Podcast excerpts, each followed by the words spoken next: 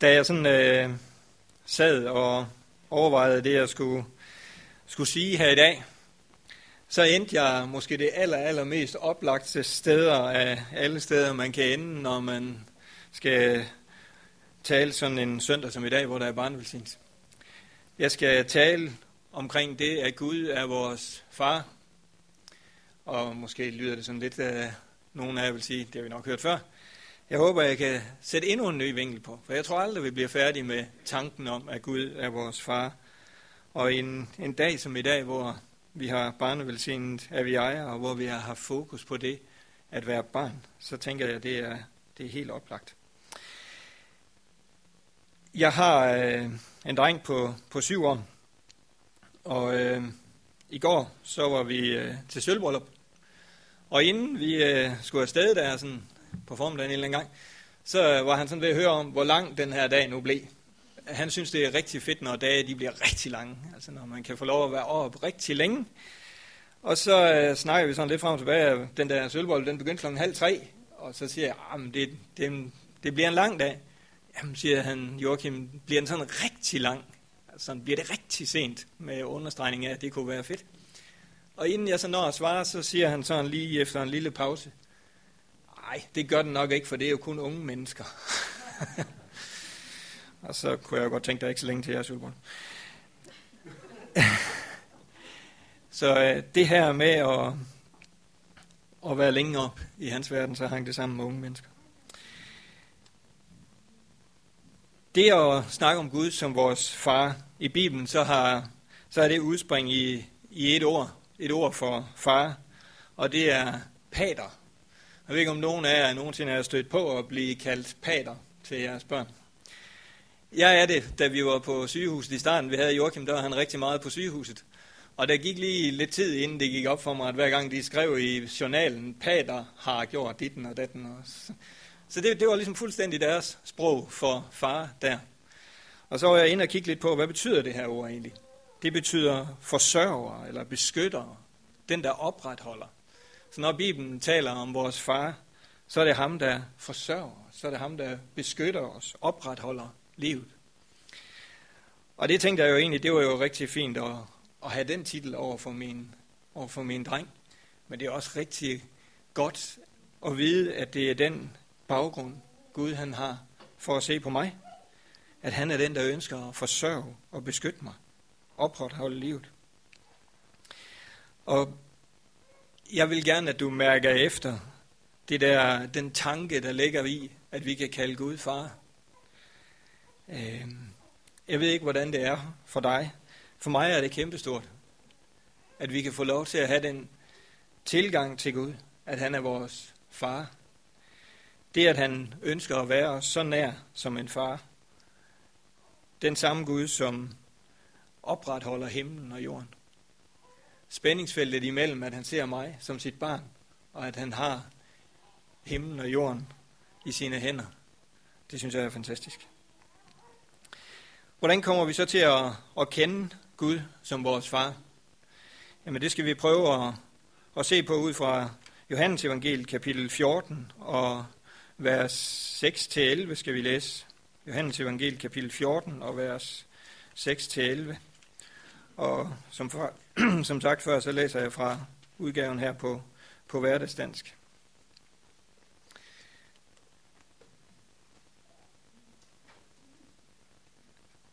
Jesus svarede ham, da han bliver spurgt, hvordan skal vi finde vej til faderen? Jesus svarede ham, jeg er vejen, sandheden og livet.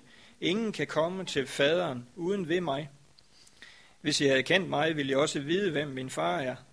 Fra nu af kender I ham, og I har set ham. Philip sagde, Herre, vis os faderen, det er alt, hvad vi behøver. Er du stadig ikke klar over, hvem jeg er, Philip? spurgte Jesus. Og det efter, at jeg har været så lang tid sammen med jer. Den, som har set mig, har set faderen. Hvordan kan du så sige, vis os faderen? Tror du ikke, at jeg er i faderen, og faderen er i mig? Det jeg siger kommer ikke fra mig selv, men fra faderen, som bor i mig, og det er også ham, der gør sine gerninger gennem mig. Tro mig, når jeg siger, jeg er i faderen, og faderen er i mig. Men vil I ikke tro det, så tro på de, så tro det på grund af de mægtige under, I har set mig gøre. Jesus han understreger her, hvordan vi skal få lov til at, at kende Gud som vores far. Nemlig igennem ham. Han understreger over for Filip, at når Filip har set Jesus, så har han også set faderen. Så har han også set Gud. Og det samme gælder jo for os. At når vi ser på Jesus, jamen så har vi også set på Gud. Så har vi også set, hvem vores far i himlen er. Jesu liv er forbilledet på, hvem Gud er. Det er udtrykket for, hvem Gud er. Og samtidig er det rettesnoren for det forhold, som vi skal have og kan have til vores far i himlen. Det er det ideelle forhold. Og jeg tænkte lidt på, at Jesus på en gang er Guds udtrykte billede. Han er Gud. Han er, når vi har set ham, så har vi set faderen. Og samtidig så ud af det kan vi læse, hvilket forhold han havde til Gud. Og det må vi også gå efter. Det må vi også have som vores rettesnor. Jesus sagde i de her vers, jeg er vejen, sandheden og livet. Hvad er det, han er vejen til? Jamen, han er vejen til at kende Gud. Jesus, han er vejen til at kende Gud. Hvad er det, han er sandheden om? Jamen, han er sandheden om Gud. Han er sandheden om, hvem Gud er. Og hvad er det, hvad er det han, han siger, når han siger, jeg er livet? Det er jo netop, at han er det udtrykte billede af det liv, som vi må have sammen med Gud. Så når Jesus han siger, jeg er vejen, sandheden og livet, så handler det om, at han er vejen til at kende Gud, sandheden om Gud, og han er det udtrykte billede af det liv, vi må have sammen med Gud. Så skal vi kende, hvem Gud er som vores far, så må vi gå igennem Jesus. Så må vi se på ham, se på, hvad det var, han var, som han sagde til Philip, har I set mig, så har jeg også set faderen. Hvordan bliver vi så overbevist om, at det her det er rigtigt? Hvordan får vi den her sandhed ind under huden? Jamen det skal vi prøve at, at se på ud fra Romerne 8 og vers 14 til 16. Romerne 8, 14 til 16.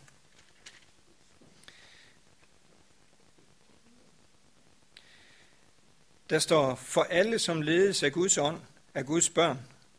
Gud gav jer jo ikke en ånd, som gør jer frygtsomme og vil herske over jer, men en ånd, men en ånd, som forvisser jer om, at I er Guds børn, og som får jer til at sige far til Gud. Det er i virkeligheden Helligånden, som dybt i vores hjerter fortæller os, at vi er Guds børn.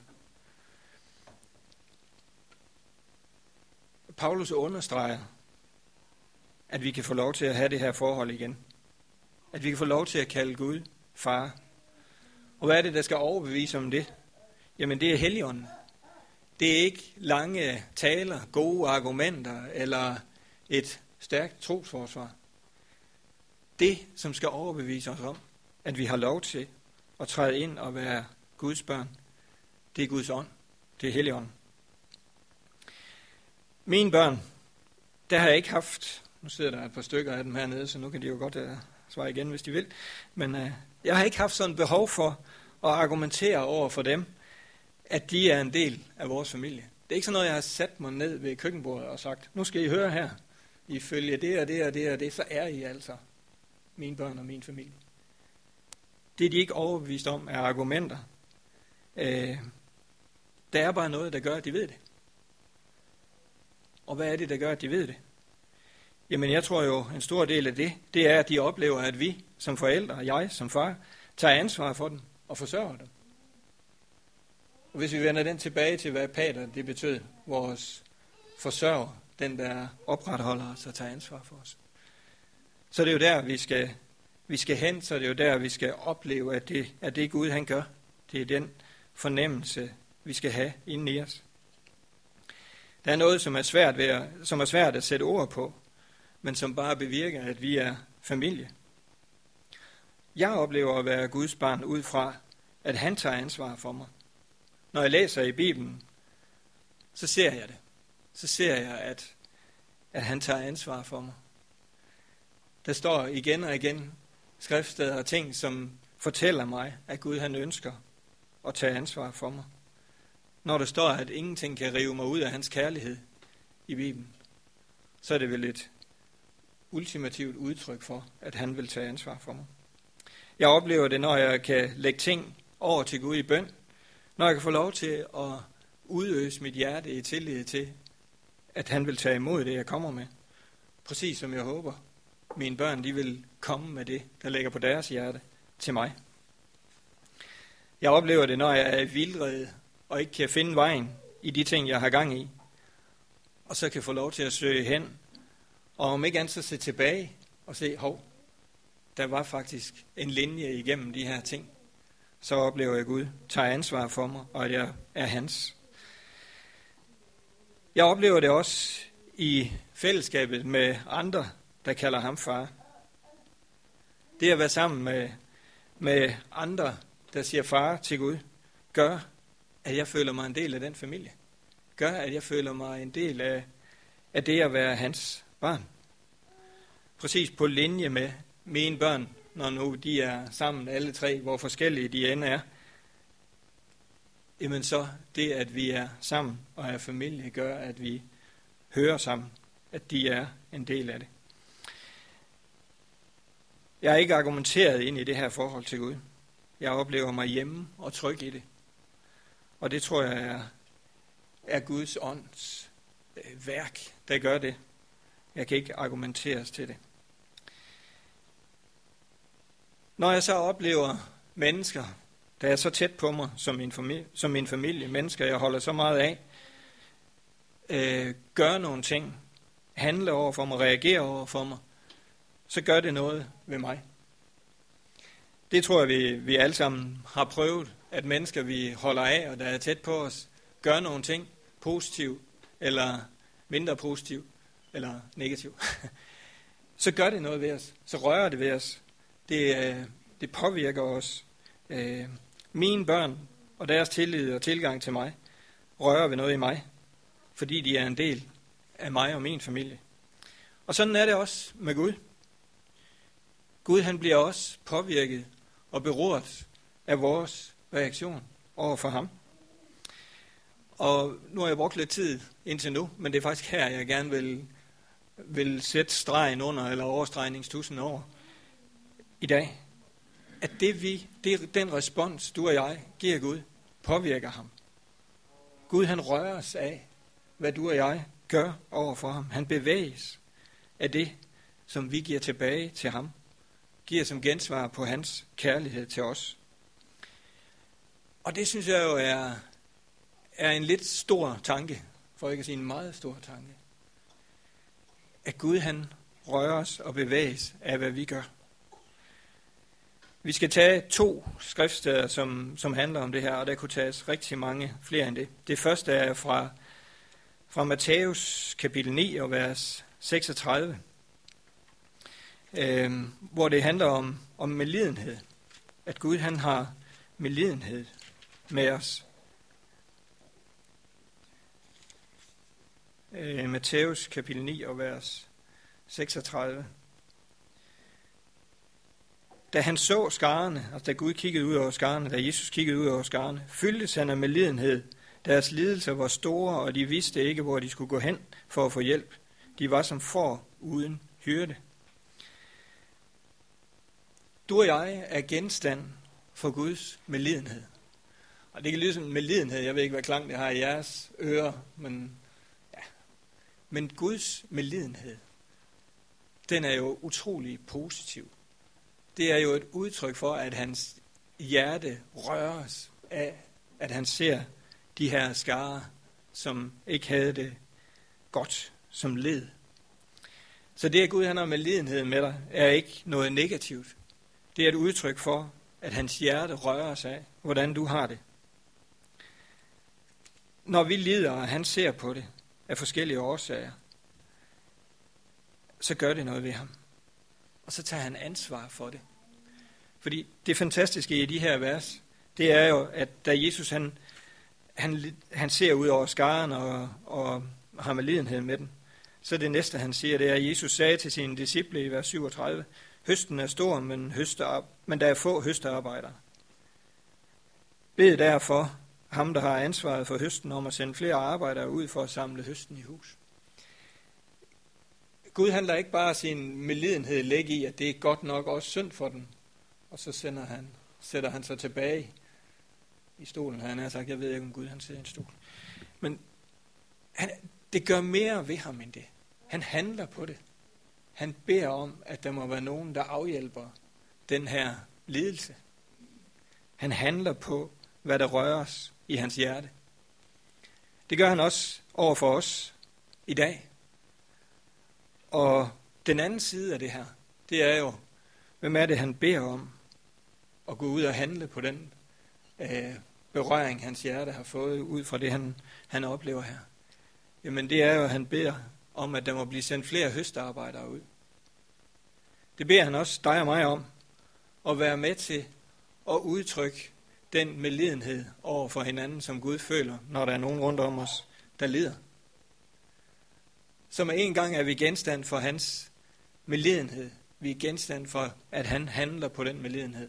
Og samtidig så er vi en del af svaret på det. Og det er jo den spænding, som vi lever i altid. At vi på den ene side er genstand for Guds kærlighed, hans nåde, hans kraft, og på den anden side er vi svaret, han ønsker, der skal komme ud. Og hvad har det her med at være, være Guds barn at gøre? Jamen det har jo præcis det med det at gøre. Det er jo sådan, vores forhold til vores børn også virker. På en gang er de genstand for vores kærlighed, og på den anden side er de også, vi vil også gerne sende dem ud med det ansvar og afhjælpe det, der er rundt om os. Så Gud er med lidenhed med os. Faderen glædes over, dig, over os, står der i, i Lukas 15, 22-24.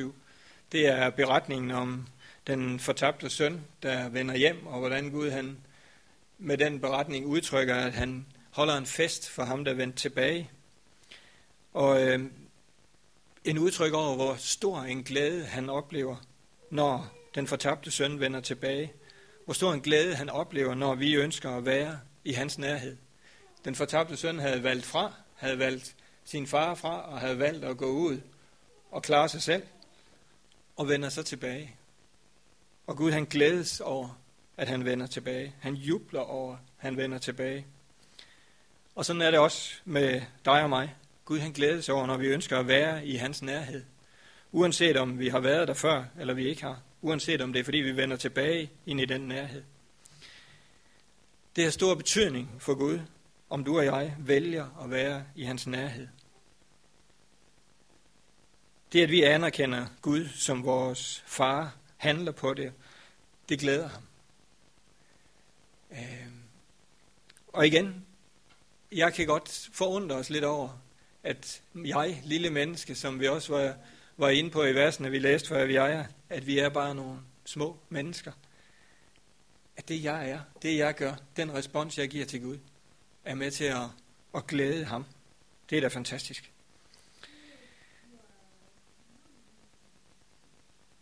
Det at være en, en del af Guds familie, det at være, en, Guds, at være Guds barn og have ham som far, det må give os en, en frimodighed. Det må give os frimodighed til at, at komme til ham. Jeg håber, at mine børn har frimodighed til at komme til mig, fordi de oplever sig en del af familien. Og jeg tror også, Gud han oplever, eller han ønsker, at vi skal være frimodige til at komme til ham, fordi han har sagt, at han er vores far. Vi skal læse fra Hebræerne 4, 16, som det sidste her. Der står, lad os derfor når som helst vi har brug for det, frimodigt træde frem for Guds trone og få barmhjertighed og finde noget og hjælp. Det er det her, vi har, når vi har Gud som far. Så er vi inviteret ind foran tronen. Jeg tænker på, hvem er det sådan i, i vores verden, hvis nu det var frem fra tronen ved, ved dronningen, hvem er det så, der kommer frem og står der? Det er dem, der er inviteret. Og du og jeg, vi er inviteret. Inviteret til at træde derind i hans nærhed. Og ud fra det her vers, så kan vi gøre det når som helst. Vi har brug for det. Vi kan træde frem for tronen når som helst. Vi har brug for det. Vi kan gøre det med stor frimodighed. Vi behøver ikke at komme med bukket nak. Vi er inviteret. Vi kan frimodigt stå der. Og hvad skal vi så finde ved Guds trone? Vi skal finde barmhjertighed, noget og hjælp. Jeg ved ikke, om du har brug for det. Men det har jeg brug for. Jeg har brug for Guds barmhjertighed. Gud, der kan tilgive mig. Jeg har brug for Guds nåde. Der, hvor Gud ikke tilregner mig det, han egentlig havde ret til at tilregne mig. Og jeg har brug for Guds hjælp for at leve på den måde, som jeg ser Jesus, han levede sammen med sin far. Jeg når aldrig målet, men hvis jeg skal være på vejen, så har jeg brug for hans hjælp til præcis det. Og nu her, så skal vi minde hinanden om, at vi har den frimodighed, og vi kan have den frimodighed. Og det skal vi gøre ved at fejre nadveren sammen. Vi skal dele brødet og vinen sammen, som er udtryk for netop, at vi kan få lov til at træde ind i hans nærhed. Vi kan få lov til at dele det liv, som han levede.